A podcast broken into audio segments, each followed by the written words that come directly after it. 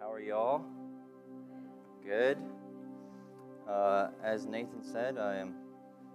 I'm Jared Froman. I'm the student pastor here at Bayou and um, I've been student pastor for just about a year. Started in last October um, as our other pa- student pastor uh, found a new ministry position, full-time ministry position in Texas. Uh, you know, we forgive him for that, but you know, here we are. And like Nathan said, I have been asked several times by several people when I'm going to preach, and eventually Justice stopped asking me and he just told me.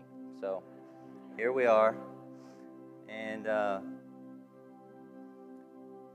it's crazy to think that I am right here, or that I that I'm the student pastor. You know, on Wednesday nights when we have our youth group, I never imagined that God would use me in this way, and um, especially, you know, I still feel like a kid. You know, I'm 25, but I still feel like a kid. I've got I've got two children of my own, uh, but I don't quite know when that point of feeling like an adult kicks in. Uh, never? Okay, good. I'm glad I'm not the only one. But uh, Justice, you know, when he, he was younger than I am, when he became lead pastor here, and it got me wondering, like, man, what is wrong with you guys? What? I mean, we're some young bucks, you know, and y'all y'all put your your souls in our hands. So uh, I guess you guys trust that you have raised us up So uh, if you'll turn to Ephesians chapter 2 with me today, uh, I think, as you can tell, you know, I like to make jokes, I like to be funny, and, you know, I, like Justice likes to be funny sometimes. Believe it or not, I'm actually funnier than Justice is. But but uh, today, I just felt pressed to uh, really try and take this a little more seriously.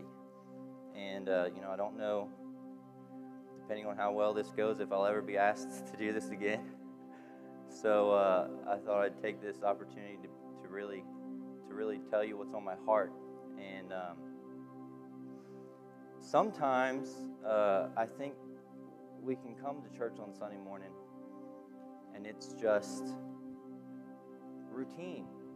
It's just routine. And it's just we come to church because we're Christians and that's what we do. And um, maybe you hope to get something out of it uh, when it comes to, to, to worship. Um, maybe you're just singing the lyrics because they're on the screen and you're just moving with the melody. And you forget why we're here. And so today, excuse me, Sure you probably wouldn't believe me if I told you I'm not an emotional person, but I really, this is probably the, the biggest problem that is in my marriage is that I'm not emotional enough. I'm pretty much like dead emotionally. Um, I, I don't cry at funerals, you know, I don't cry when I injure myself. And it's not something I'm bragging about. I wish I could be more emotional. But around like a year or so ago, God, I like to say that He broke something in me, but really He fixed something in me. And I still don't get emotional for those other things, but the gospel makes me emotional. Because it's real.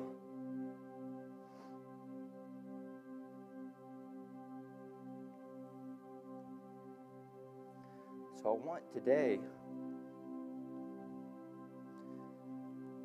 make see how amazing God's grace is.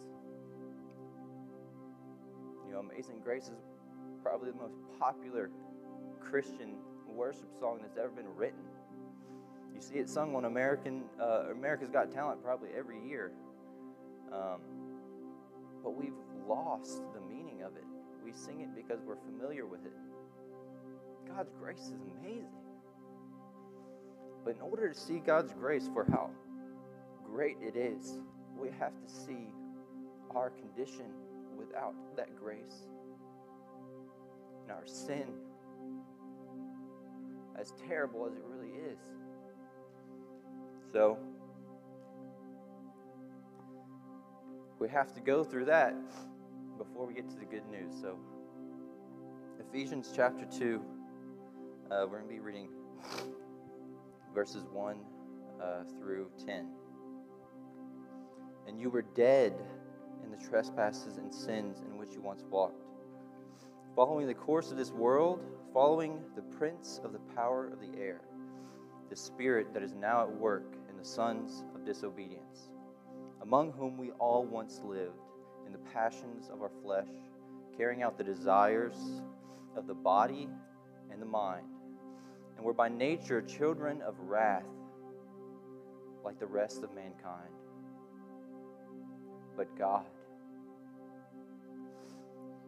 being rich in mercy, because of the great love with which He loved us, even when we were dead in our trespasses, made us alive together with Christ. By grace you have been saved. And raised us up with him and seated us with him in the heavenly places in Christ Jesus, so that coming ages he might show the immeasurable riches of his grace and kindness toward us in Christ Jesus. For by grace you have been saved through faith, and this is not your own doing, it is the gift of God, not a result of works, so that no one may boast. For we are his workmanship, created in Christ Jesus for good works, which God prepared beforehand that we should walk in them. Will you pray with me?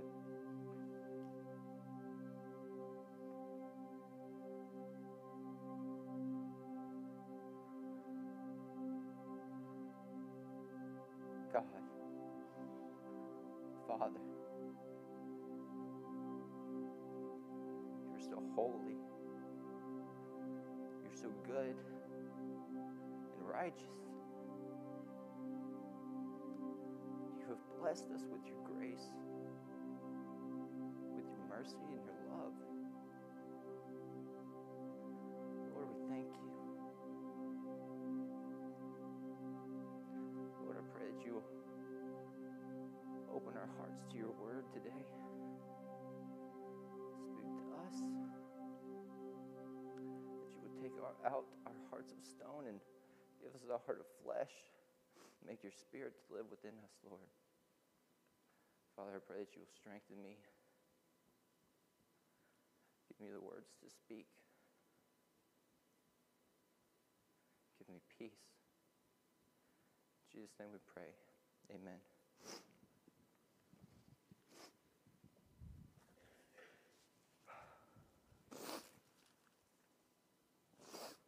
So, a little bit of context in Ephesians. The Apostle Paul wrote this book, uh, or this letter to the Ephesians, which um, they were the city in Asia Minor at the time, which was is modern day Turkey. Um, and he was writing to Gentiles, and so Gentiles basically means not Jews. Okay, so that's us. That includes us. So he's writing to the Gentiles, and um, he's showing them just what God has done, showing them that they are included. It's not just for the Jews anymore. God has made it possible for all to be saved. So we see this uh, as he addresses it at first. He says, You were dead in the trespasses and sins, speaking to the Gentiles, but later he, cont- he, he um, brings in himself and the Jews and when he says, uh, Among whom we all once lived in the passions of our flesh. So, starting out, uh, verse 1 we were dead in our trespasses and sins. Dead. No, no, this is not a literal death. Obviously, this is spiritually dead. Spiritually dead. Without Christ, you are spiritually dead. When God looks at you, he sees a corpse. there's nothing good that can come from you. We were dead in our trespasses and sins. Trespasses is like um, knowing God's law and rebelling against it. Sins is a term used for archery. It's like missing the mark. And so it's like knowing God's law and trying to fulfill it, but you can't. You miss the mark. So not only uh, in the eyes of God are you dead, but you are a rebel and a failure. This is not good. This is not good. In this death, we see three things that we were walking in. And this, I read one commentary said that uh, this word walk would probably be better translated as meander. We're just wandering around with no purpose, no plan, no end goal, dead in our sin, like zombies.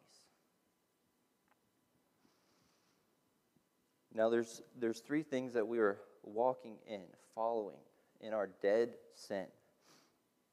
The course of this world. Now, the world is uh, kind of what's around us. The culture around us, the outside influences that are not godly. We are following the course of this world. And where does the course of this world lead? To destruction.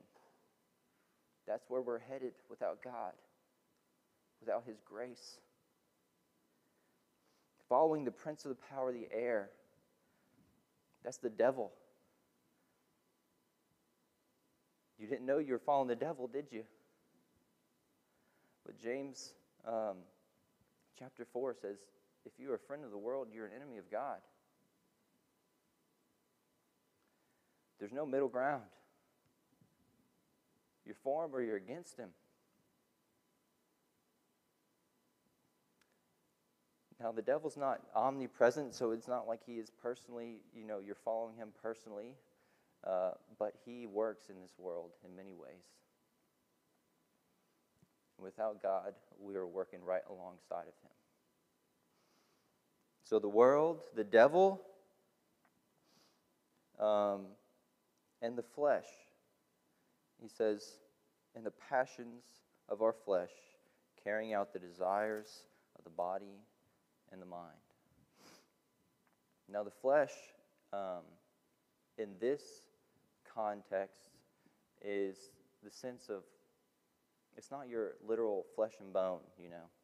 It's you. It's your passions, your desires. And so Paul's really laying it on us. He's uh first he says, "Well, you're following the world." And you're like, "Well, everybody follows the world, right? That's not too bad."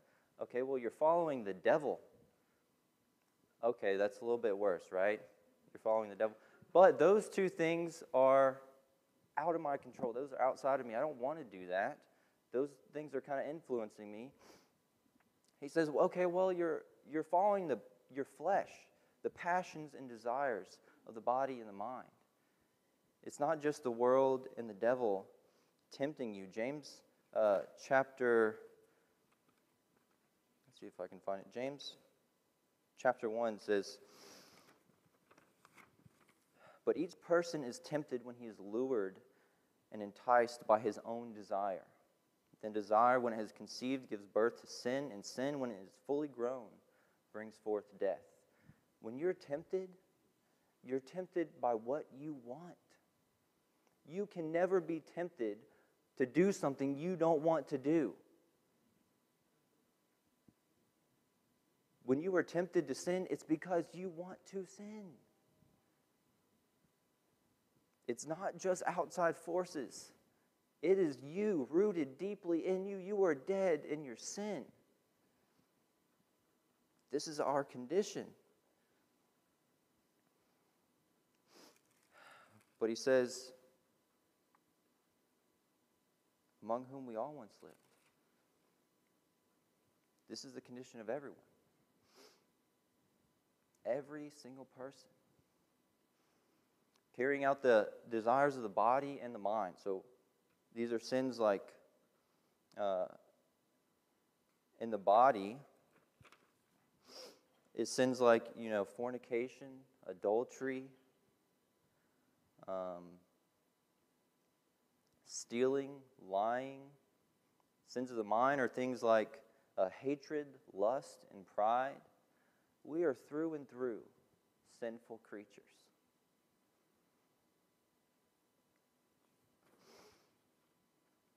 This is our condition. Now he says, We were by nature children of wrath. So this is our nature. In case you think that you were good when you were a kid or you were born okay, you were born innocent, uh, Psalm chapter 51, David writes that in sin my mother conceived me. And he's not talking about his mother slept with someone outside of marriage. He's saying, even in my conception, I was in sin. We have a sin nature that we cannot escape. We were born dead in our sins. Now he says, children of wrath.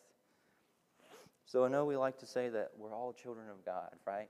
Well, the Bible doesn't know anything of everyone being children of God, only in the sense that He's the creator of all men, but not in the familiar sense.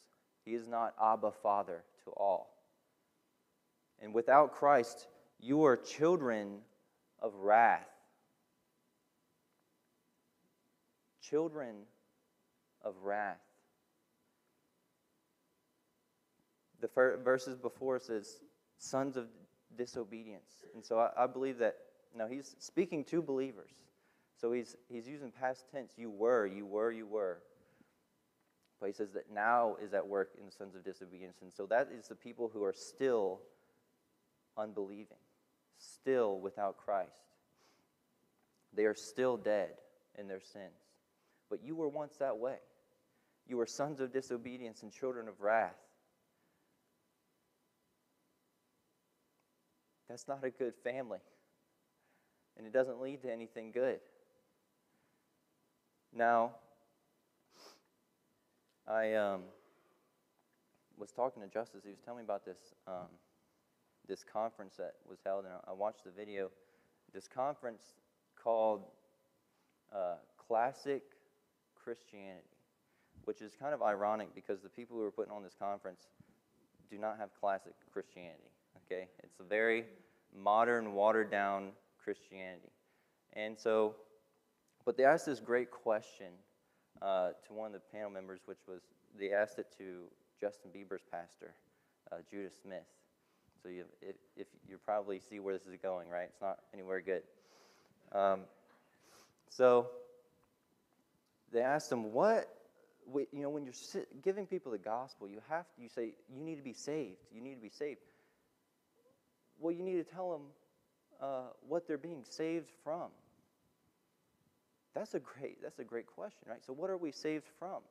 You know, like if you push somebody out from in front of a bus and you say, I saved you, and they didn't see the bus, they'd say, they'd probably be mad at you for shoving them, right? You got to tell them, well, you were just about to get hit by a bus, right? But, so this is the same question, you know, you need to be saved. Well, what am I need to be saved from?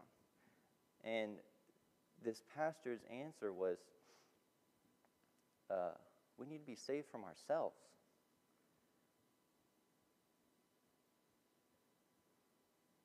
We need to be saved from ourselves. That makes me sick. Jesus Christ, the Son of God, did not die on a cross to save you from yourself. He saved you from God, from his wrath that was upon you. You see, when Jesus was in the, in the Garden of Gethsemane, he was, before he was uh, betrayed and taken, he, was, he knew what was about to happen. And he was on his knees crying out to God, God, let this cup pass from me. But not your will, or not my will, but yours, Lord. It says he was sweating drops like blood. What would cause the Son of God to tremble at what was about to happen? Was it just that he was going to be beaten and crucified, hung on a tree for a few hours? And I'm not trying to, to belittle what happened. That was horrible and painful and excruciating. But you see, his apostles who, who cowered when he was taken, they were later, later martyred boldly. They weren't quivering. Stephen stood and said, Father, forgive them, for they know not what they do, as they were stoning him to death. James, the half brother of Jesus, he was thrown off a temple. And when he hit the ground, he didn't die. And so he stood back up and started saying the same thing God, forgive them. God, forgive them. As they were stoning him because he wasn't dead yet. Until someone took a club and beat his head in. Peter, who denied Jesus three times when he was taken, he was crucified for preaching the gospel, and he didn't think he was worthy to be crucified like his Lord, so he asked him to crucify him upside down. How can these men stand in the face of death boldly and Jesus tremble in the garden? Was it just because he was going to be crucified? No. He said, Father, let this pa- cup pass from me. What was in the cup? It was the wrath of God. Jesus knew how great God's wrath is. He knew what he was about to endure on the cross. Isaiah 53:10 says that it was the will of God to crush him. King James Version says it pleased God to crush him. God poured out all of his wrath that was meant for you and I on his son. That's what caused Jesus to tremble and ask for the cup to pass from him. He knew how great God's wrath was and what he was about to endure. It wasn't just hanging on a tree. We were children of wrath. God's wrath was resting upon us. We were dead in our sins, following the world and the devil in our flesh.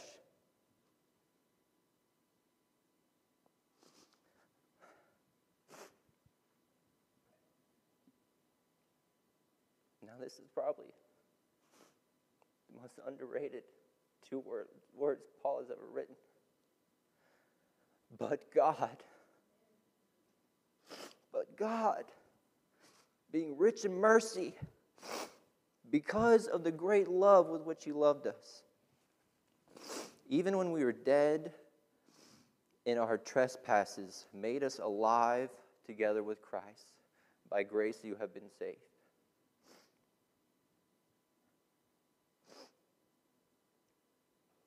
But God, not but you. It wasn't anything you did, it was what God did. Because of His mercy, because of His love. Even when you were dead, you weren't just getting better. And that's why He decided to do it.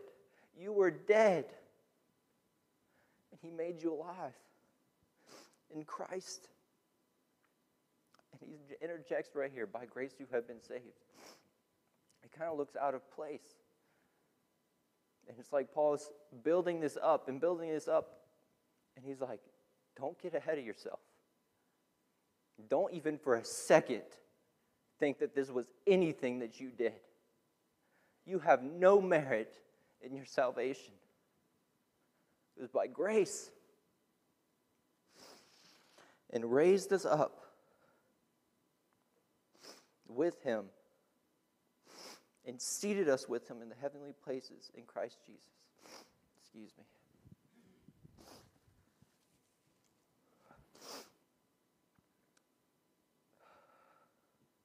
So it wasn't enough that he just made us alive. He didn't just make you alive, he seated you in the heavenly places. He raised you up and kept on raising you up. He didn't just forgive you, He glorified you.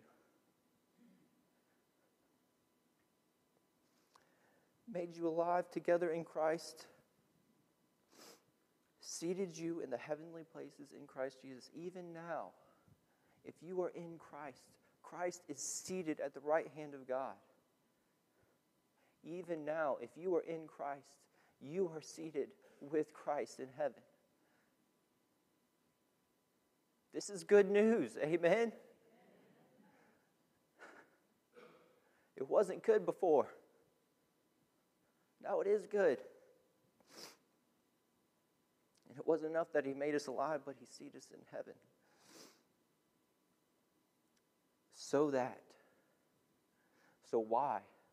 Why did He make us alive? Why did He die on the cross? Why did He do all of this? So that in the coming ages, He might show the immeasurable riches of His grace and kindness toward us in Christ Jesus. He didn't do this to show you how great you were. He did this to show you how great He is. He didn't save you because of who you are or what you've done. He saved you in spite of who you are and what you've done.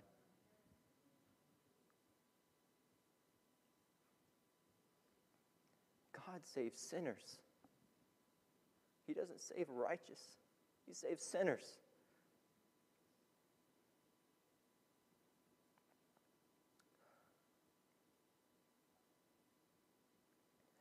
For by grace you have been saved through faith. This is not your own doing, it is the gift of God, not a result of works, so that no one may boast. So I believe in that the Bible teaches that we are totally depraved. Like this, like this passage, passage uh, describes that we are dead. We have no ability to seek after God. Romans um, chapter 3, 10 through 12 says, As it is written, none is righteous. No, not one. No one understands. No one seeks for God. All have turned aside. Together, they have become worthless. No one does good, not even one. It's not, you are not saved because of what Jesus did on the cross plus you believing, okay? It wasn't your decision. You were incapable of following Christ because you were dead. He had to make you alive. Just as Lazarus in the tomb, when Jesus said, Lazarus, come out. He had to be alive before he could hear Jesus' voice. You were born again, you were made alive before you can even believe. You are incapable. Do you see? Do you see how all of the glory goes to God? All of the glory goes to God. It wasn't that I heard the gospel and I responded, and this person heard the gospel and they didn't respond, and, and I'm saved because, well, I, I guess I'm smarter, maybe. I, I realized that this was a better, better decision to follow Jesus than it was to reject him. Or maybe I'm more spiritual you know, I'm more open to, to spiritual things and letting God's grace work in, in my life, and He made me, made me decide. No. This was a gift of God so that no one may boast. God made you alive. The difference between you responding to the gospel and someone who doesn't is that God made you alive and they are still dead. Some people take this and they think, um, well, why doesn't God save everyone? Why doesn't God make everyone alive? If it's God and not us, and, and it's not that, you know, I made a decision and somebody doesn't, but it's God that makes the decision, how is that, how is God loving in that? That's not fair. You don't want God to be fair. If God is fair, we all go to hell. You want God to be gracious. But God's not only gracious, He's not only loving, He's also just. I heard two, uh, two Christians um, debating uh, over this sort of thing, and one said, Well, if this is how it is, then that's like uh, there's 20 men in a burning building, and God has the ability to save all of these men, but He only saves three. How is God right in doing that? And the other guy responded, he said, No, no, no, no, no. You don't understand. You think all these men deserve to be saved. He said, This in reality, this is a king who there's 20 rebels who have pillaged his castle, raped his wife, destroyed his law, and now they're hiding out in a house and they, they themselves has set it on fire. And the king's son rushes into the building, sacrificing his own life to save a few. You don't deserve to be saved.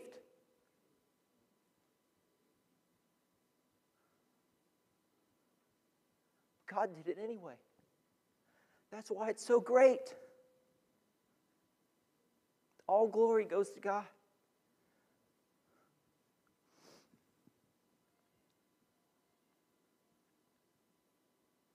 Now, now that we see that we were dead and that we've been made alive, he concludes with saying, so like what does this what, do we, what does it look like after we've been made alive after we've been born again. Which is interesting how Jesus uses those terms born again in, in John chapter 3. I don't know about you, but I had no uh, part in my birth. I didn't make a decision to be born, to be conceived. It was all totally out of my power. And when I'm born again, it's the exact same way. He says, not a result of works, so that no one may boast. For we are his workmanship, created in Christ Jesus for good works, which God prepared beforehand that we should walk in them. You are a new creation. 2 Corinthians 5:17 says, Therefore, if anyone is in Christ, he is a new creation. The old has passed away Behold, all has been made new. You're not the same. If you're in Christ, you're not the same. Your life doesn't look the same. Since it's not just you saying, I believe, it's not about, well, you know, I, I came down uh, to the altar call when I was six years old and I prayed the prayer. Now I'm still a, a, living with my girlfriend and I'm a drug addict and my life looks nothing like Christ, but I'm saved. Although it's nothing that you do, because it's nothing that you do and it's all Christ, it's amazing when it happens. It's like if I were to tell you, Paul Washer used this illustration. If I were to tell you, you know, I, I was late uh, this morning, if I was late this morning and uh, I came up to Justice and he said, dude, what are you doing? You're preaching this morning. Why are you late? Oh, well, uh, I had to stop on the side of the road because I had a flat tire and on the way here. And as I was changing the tire, uh, I backed up and stepped into the road, and an 18 wheeler ran me over. That's why I was late. He'd probably say, okay, either two things. You're a liar or you're insane. Probably both, right? Because when you're hit by an 18 wheeler, it changes you, right? There will be evidence. And when you encounter the Son of God, it changes you. You're not the same.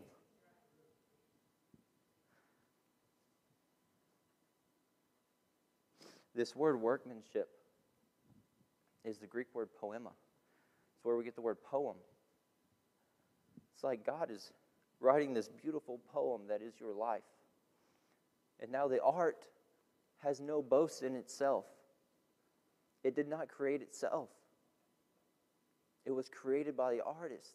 As beautiful as the poem is, it's only that way because the, the poet made it that way. Created in Christ Jesus for good works, which God prepared beforehand, that we should walk in Him. We are not saved by our works, we are saved for good works. As Jesus said time and time again, how you will know them by their fruit. He said, the, uh, he said, Does a fig tree produce thistles? Does the thistle bush produce figs? No. You will know them by their fruit. Now, understand this a fig tree is not a fig tree because it produces fruit. It produces figs because it is a fig tree. In the same way, we are not saved because we produce works. We produce works because we are saved. Um,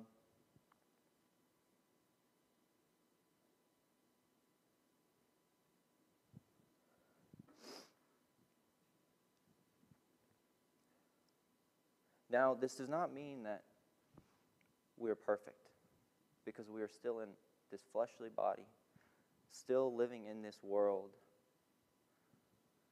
still battling against the devil.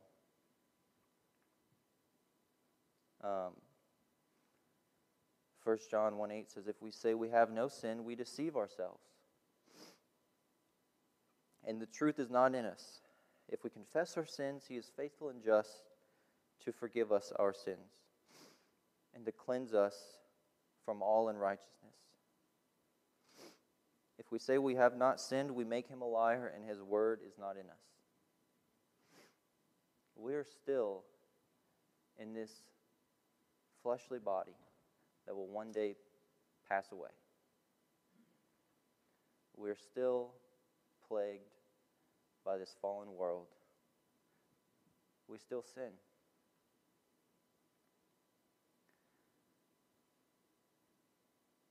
As uh, John Piper said, you know you're saved not by the perfection of your life, but by the direction of your life. Do you see the evidence? Do you see the fruit in your life? Do you see where your life is going? Is your life producing or pursuing holiness? Do you see this? Do you read this? And see where you were before God's grace and go, God, I just want to do your work. I just want to do your will. I don't want to sin anymore. When you sin, do you feel rotten inside? David did. Go read Psalm 51. Do you feel rotten inside? Is your heart broken? God says He will not despise a broken and contrite heart. Confess your sins, and you will be forgiven. Now, in a minute, we're, we're going to sing a, one more song together. Um, but I'm hoping that today you have seen the glory of God's grace. I'm hoping today you have seen the wretchedness of your state without Christ. And so, for the saints in this room, the believers in this room, I just want you to know anytime you think, um, I'm doing pretty good, you know, I'm doing pretty good. God loves me or He's blessing me because I'm doing pretty good. I'm, I haven't, I'm pretty moral. You know, I don't say cuss words and this or that. You are dead. And it's nothing you do that saves you. And to the sinner in this room, the one who is still dead. And you think, man, if this is true, my sin is so great. How could God ever forgive me? Jesus' blood is powerful and it forgives all sins. There is hope in Christ. The only hope is in Christ. So in uh, Acts chapter 2, in the day of Pentecost, um, Peter preached a sermon, and after he was done preaching, those who heard it, said, it says that they were cut to the heart. They were cut to the heart, and they asked him what they should do. And he said, Repent, be baptized, and believe. If God's word has spoken to you this morning and cut you to the heart, and you are not in Christ, come alive. Come alive. If you want to know Christ as your Savior, uh, we'll have our prayer team up here. We'll be happy after service to talk to you about the gospel of Jesus Christ.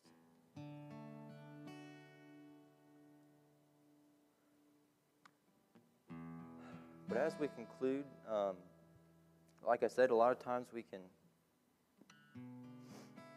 we can come to service sing the songs, and it just be repetitive, and it just be um,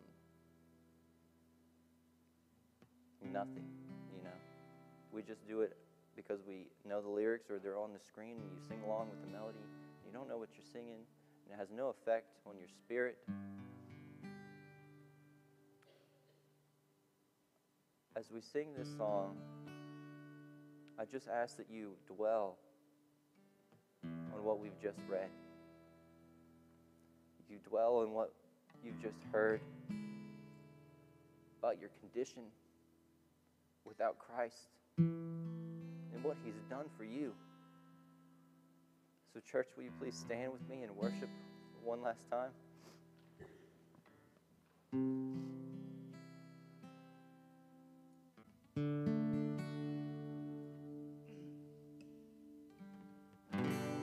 Think about the Lord, how He saved me, how He raised me, how He filled me with the Holy Ghost, how He healed me to the uttermost. When I think about the Lord, how He picked me up and turned me around, how He set my feet on solid ground